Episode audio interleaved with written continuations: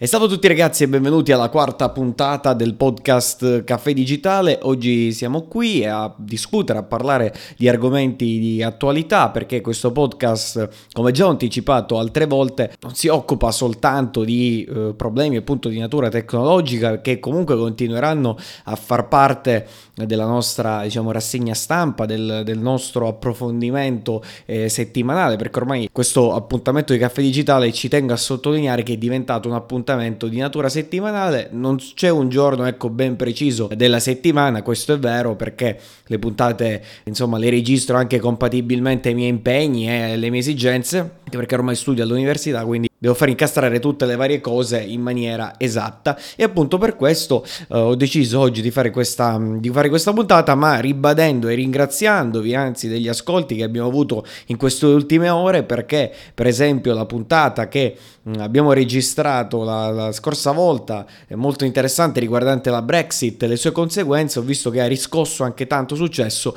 e quindi questa cosa mi rende davvero orgoglioso e appunto ci tenevo in questa quarta puntata all'inizio di questa quarta puntata puntata a ringraziarvi. Ci tengo anche a sottolineare che appunto l'appuntamento si trasforma da sporadico, quindi che non aveva una programmazione fissa, una programmazione lineare, ma veniva fatto eh, insomma quando avevo sostanzialmente del tempo, adesso cambia e infatti Caffè Digitale eh, diventa un appuntamento settimanale, come ho detto non c'è un giorno ben preciso della settimana nel quale io registrerò effettivamente questo, eh, questo speciale, questo, ehm, questa puntata, questo episodio ma comunque se entrate nella vostra app, che sia Apple Podcast, che sia Google Podcast, che sia Spotify o che sia il mio canale YouTube, statene certi che se entrate una volta a settimana troverete eh, sicuramente una nuova puntata di news di approfondimento ma anche riguardante concernenti le tematiche tecnologiche che intraprenderemo dalla prossima settimana perché ho un sacco di cose carine da raccontarvi interessanti quindi eh, ci tengo a portarvi dei contenuti ad alto valore tecnologico perché ormai la tecnologia fa parte del nostro sentire quotidiano e quindi la, ormai fa parte della nostra vita ed è imprescindibile. Ma oggi vi parlo di un'altra cosa interessante interessante che sta accadendo è accaduta proprio in queste ore. Io sto registrando oggi che è lunedì 23 settembre 2019, ovviamente alle 19.36, qui un po' prima della cena. E, e niente, ci tenevo a fare questo video perché oggi è una giornata secondo me importante per quanto riguarda non solo l'Italia ma l'Unione Europea in genere, perché si sta ehm, raggiungendo una sorta di intesa tra alcuni paesi eh, europei, in, in, questo caso nella fattispecie quest'oggi i paesi europei interessati sono Italia, Francia, Germania, Finlandia e Malta, quindi questi quattro paesi, la Finlandia è, è, alla presidenza di turno del Consiglio dell'Unione Europea e quindi ha deciso però anch'essa di eh, contribuire a questo accordo che si è tenuto proprio oggi alla Valletta, a Malta dunque, e questo accordo che cosa prevede? È un accordo interessante che riguarda, è un accordo, un'intesa diciamo ancora tecnica perché poi uh, dovrà subire una serie di ratifiche eh,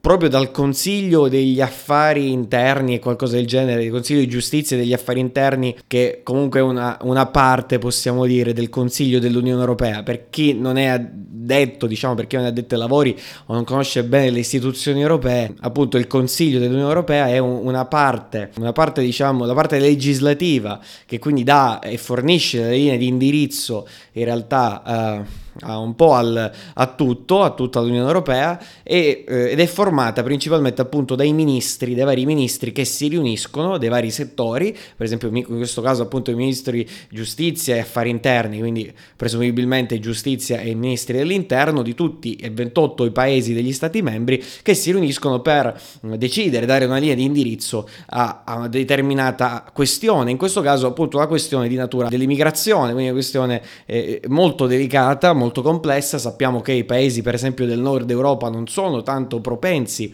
a, alle quote di, ristri- di, distribuzione dei migranti, ma questo accordo fatto e siglato ancora in modo provvisorio quest'oggi eh, sicuramente segna un passaggio importante e fondamentale perché eh, l'immigrazione in questi anni è stata vista soprattutto dal, dal, dall'Italia, I, i, ricordiamo che comunque i paesi eh, di primo approdo sono principalmente l'Italia, che ne ha ricevuti tanti, e poi Malta appunto che comunque ha una popolazione molto bassa, infatti eh, eh, ne ha risentito parecchio, e poi abbiamo come paesi in realtà che ne ricevono tanti, eh, abbiamo Germania che ha partecipato all'accordo che è stato siglato oggi con il ministro eh, dell'interno Seehofer e poi altre mh, mm, realtà come appunto la Francia o anche la Spagna. La Spagna ha un alto numero di, eh, diciamo, di immigrati che non sono sbarcati lì come primo approdo ma che comunque hanno partecipato a delle quote di distribuzione che ancora non esistevano in realtà. Perché proprio adesso ehm, grazie a questo accordo si sono raggiunti raggiunti 4 punti,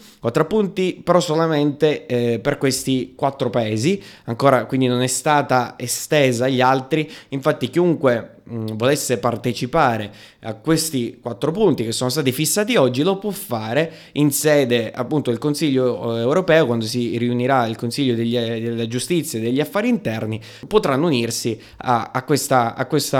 accordo no? che è stato siglato proprio quest'oggi a Malta. Allora, l'accordo prevede sostanzialmente quattro punti e questi punti sono un po' vaghi forse, alcuni un po' generici e infatti bisogna poi capire bene come verranno interpretati questi punti tutti, perché ancora come ho detto una, è una fase ancora molto tecnica e, e, quindi poi la fase attuativa vedremo come andrà a finire. Intanto il primo punto è il fatto della rotazione volontaria, cioè i, gli immigrati, insomma coloro che sbarcano, avranno un porto, un porto sicuro, il cosiddetto place of safety, quindi posto eh, diciamo di riparo, posto sicuro, dei porti dove sbarcare, che sono quelli italiani e quelli di Malta, ma non solo, perché questo accordo prevede che venga fatta una rotazione eh, tra i paesi che partecipano a questo, po- a questo, a questo accordo in, su base volontaria. Ecco, questa base volontaria forse non è ben chiara, io avrei messo proprio delle, delle, uh, delle regole, no? dei paletti, però comunque questa volontaria vedremo poi nei casi reali quando ci saranno delle ONG, organizzazioni non governative oppure delle navi militari perché ricordiamo che questo accordo appunto è valido sia per le ONG che per uh, le navi militari, quindi guardia costiera che soccorrono in mare e quindi eh, poi hanno uh, bisogno di un porto dove sbarcare, un porto sicuro che sarà Italia e Malta,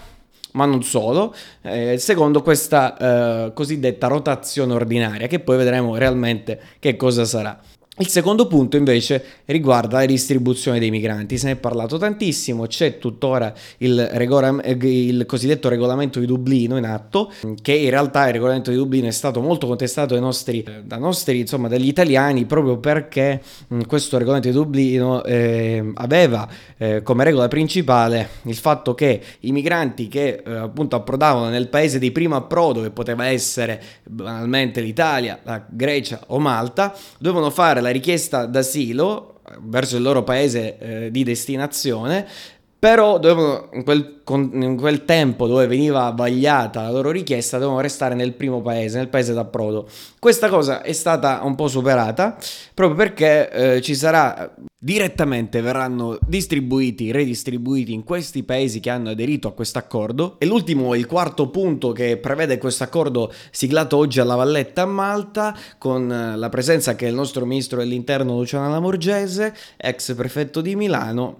e, e appunto riguarda che in realtà avevo detto già poc'anzi che la redistribuzione dei richiedenti asilo ehm, sarà fatta ma anche tenendo in considerazione appunto da quanto ho, ho compreso anche i migranti economici e, e coloro quindi che non hanno ottenuto lo status di rifugiato quindi saranno destinati eh, in modo automatico verso i paesi di eh, destinazione, quindi in base al, alla quota. L'Italia scavalca questa parte grazie a un coordinamento maggiore del fatto dall'Unione Europea che finora ha deciso, eh, almeno finalmente ha deciso di eh, affrontare questa annosa questione riguardante l'immigrazione, perché sappiamo che cosa ha portato eh, il ministro dell'interno, l'ex ministro dell'interno Matteo Salvini, ovviamente a eh, la questione di immigrazione l'ha fatto da padrone, quindi è, è riuscito a, ehm, a tenere no? a questa, questa, sorta L'ex ministro dell'interno, infatti Matteo Salvini, è riuscito, grazie a questa questione riguardante l'immigrazione, ad ottenere tantissimi consensi. E c'è da dire che lui, ehm, per esempio, non si è presentato a tutti i tavoli europei con gli altri ministri dell'interno e, e quindi finalmente una ministra dell'interno, Luciana Lamorgese, è riuscita a creare questa politica e, e, e riuscire quindi in qualche modo a collaborare con altri, gli altri paesi europei a trovare un accordo comune che ancora è un piccolo tassello, ma eh, che sicuramente verso ottobre, mh, mm, verso la metà di ottobre, riuscirà a diventare qualcosa di ancora più concreto e speriamo con una partecipazione anche più grande degli altri stati, perché ricordiamo questo accordo è stato firmato esclusivamente ancora da quattro stati, eh, in via così preliminare, diciamo, e poi potranno aggiungersi ulteriori stati, ma vedremo come andrà. Sicuramente volevo fare però un'altra, un'altra, considerazione sulla questione immigrazione, così la vediamo anche eh, più su, su, da altre esco sfaccettature, ricordando intanto che esistono sia i migranti economici, cioè quelli, quei migranti che per cause eh, di lavoro, che quindi non trovavano lavoro nel loro paese di origine, e appunto ri- vengono nel nostro paese proprio per questa, questa problematica. Poi ultimamente si sta cercando di parlare anche di migranti climatici, questi migranti climatici dovranno essere appunto riconosciuti, ma ancora non lo sono. Coloro, cioè gente che si sposta proprio per problemi inerenti al clima nelle varie zone, dove, eh, zone di provenienza e quindi devono spostarsi proprio per problemi, per problemi di natura ambientale, quindi che non possono insomma vivere con quelle condizioni atmosferiche e climatiche. Poi ci sono i cosiddetti migranti che rifugiati, status di rifugiato, ovvero che provengono da zone dove ci sono dei conflitti, dei conflitti anche delle guerre, eh, o comunque situazioni molto precarie, proprio a livello di, eh, di, di, Stato sostanzialmente, quindi viene riconosciuto, viene fatta una richiesta di asilo e poi in base che passa varia, un po' di tempo eh, per l'accettazione di questa richiesta e poi finalmente eh, vengono, se, se, la richiesta è positiva, verrà, ver, gli verrà riconosciuto lo status di, di, rifugiato e quindi ci sarà il cosiddetto permesso di, eh, di, soggiorno per motivi umanitari. Volevo però soffermarmi su una comparazione di questi sbarchi che ci sono stati, eh, perché mh, mm, il, il nostro, sul nostro fronte ecco, di politica estera il governo, eh, in particolare il governo Gentiloni, con, con, il ministro dell'interno Marco Minniti, ha fatto delle politiche eh, in qualche modo di collaborazione con la Libia e quindi questi, questi accordi, che sono questi accordi bilaterali con la Libia, eh, di cui io vi metto poi il documento magari qui sotto in descrizione se volete leggerlo, è il memorandum d'intesa sulla cooperazione nel campo dello sviluppo, del contrasto sull'immigrazione illegale, il traffico di esseri umani tra lo Stato della Libia e la Repubblica Italiana. Sono, c'è tutto un accordo interessante, il governo italiano fa un accordo con la Libia e appunto la Libia assicura in qualche modo al governo italiano di controllare, di vigilare le coste in modo che eh, i trafficanti migranti non partano da quelle zone. C'è da dire che comunque in Libia sappiamo che c'è una situazione molto complicata perché si fronteggia da un lato il ministro, eh, il, pre, il primo ministro, il capo dello Stato in realtà al-Sarraj e, che è in lotta con un altro che si autoproclama in qualche modo leader della Libia, ovvero Haftar, che sta avanzando, e, e poi abbiamo il nostro governo italiano. Eh, però mh, quello che è successo negli scorsi anni, quindi col governo Renzi, col governo Gentiloni, con il primo governo Conte che ha prestato giuramento il primo giugno del 2018, eh, ve li metto in questo grafico, non so se ve lo faccio vedere qui oppure ve lo metto in descrizione, però sostanzialmente dice che mh, l'immigrazione, ci sono stati grandi flussi nel, nel 2016 perché sono arrivati 181.436 persone, questo ovviamente sono dati del Viminale ma non tengono in considerazione i cosiddetti sbarchi fantasma che sappiamo esistono. Ed è difficile quelli però monitorarli, e infatti si dovrà prendere sicuramente un provvedimento su quegli sbarchi perché eh, diventerebbe poi una, eh, una, gestione soprattutto non controllata. Occorre fare una gestione appunto controllata di quello che è il fenomeno migratorio. Non si può trovare una situazione troppo, eh, diciamo, deleteria, per esempio per le organizzazioni governative oppure mh, mm, per il nostro Stato, perché non avrebbe senso se era un ricatto forse nei confronti dell'Europa quello che voleva tentare Matteo Salvini Forse in parte ci è riuscito, ma non sono quelli sicuramente i modi con cui affrontare un'emergenza così complessa e così con tante sfaccettature qual è l'immigrazione. Appunto, i dati sono del 2016 sono 181.436 persone, nel 2017 sono 119.369 e poi nel 2018, eh, dato aggiornato al 20 agosto 2018, 19.358. Però vorrei attenzionare una cosa, che i numeri sì sono stati alti nel 2016 e 2017, ma già prima dell'insediamento del governo Conte che è avvenuto a giugno 2018, se andiamo a vedere il, grafico che, ehm, che, appunto hanno elaborato, ehm, ci sono con i dati del Ministero dell'Interno, possiamo vedere che già da gennaio gli sbarchi erano iniziati a diminuire, soprattutto il calo drastico è avvenuto a febbraio, febbraio, marzo e aprile, insomma si è registrata questa tendenza di una forte diminuzione, di un forte calo degli sbarchi che poi ehm, si è andata a ripercuotere eh, su tutti gli altri altri, praticamente su tutti gli altri mesi eh, fino, fino, ad oggi e quindi Salvini poi ovviamente lui ehm, con i dati del Viminale dice giustamente che, che c'è stata una diminuzione e questo è vero, ma se vediamo i dati, in realtà la diminuzione già risale, questo trend risale da quando Marco Minniti ha siglato gli accordi con la Libia, che la, il ministro dell'interno, proprio oggi, eh, mentre era lì alla Valletta, tra l'altro molto anche formale, eh, ha detto sostanzialmente che questi accordi, ha fatto intu- capire che questi accordi con la Libia eh, continueranno a esserci, beh, non so se ne verranno firmati dei nuovi o comunque resteranno i soliti, però vi mando appunto qui sotto in descrizione, vi metto l'accordo Italia-Libia, Bibbia, perché è interessante insomma a leggere, perché non si deve ovviamente, non ci si deve soffermare così sulla superficie, ma bisogna andare in profondità e approfondire determinati argomenti per capire anche meglio il fenomeno nella sua appunto interezza, nella sua complessità. E vediamo, vedremo appunto che cosa riuscirà a fare l'Europa e se riuscirà ad affrontare in modo serio finalmente il fenomeno dell'immigrazione. Sicuramente la strada però è molto tortuosa, molto eh, complicata, soprattutto per gli stati del nord Europa e e vedremo che cosa accadrà appunto i primi di ottobre a Lussemburgo, se non ricordo male, ci sarà questo incontro dove ehm, finalmente verrà vagliato appunto l'accordo che si, già si è eh, stabilito oggi, ma che verrà allargato e verrà ufficializzato in Unione Europea sostanzialmente.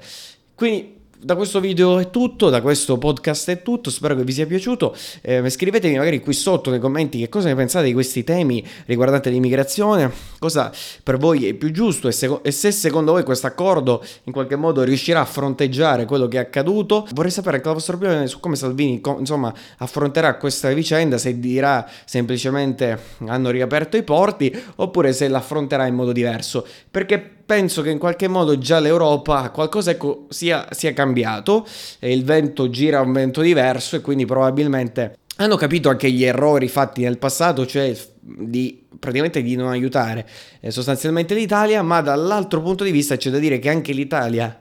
eh, non, ha, non, ha, non, ha, partecipato a molti accordi a livello europeo e quindi questo un po' ha creato sicuramente una sorta di isolazionismo del nostro paese perché gli accordi appunto sul fenomeno migratorio eh, dato che mh, consideriamo penso un po' tutti l'Italia e la Grecia eh, non più Italia ma appunto di approdo in Europa dovevano essere discussi proprio a livello europeo e quindi nelle, sede, nelle sedi istituzionali adatte quali sono appunto i veri consigli d'Europa eccetera eccetera eccetera, quindi, quindi il Consiglio dell'Unione Europea dove si riuniscono i vari ministri dell'interno, al Parlamento europeo cercare di votare eh, il superamento del regolamento di Dublino e tutta questa roba varia. Insomma, ciao a tutti.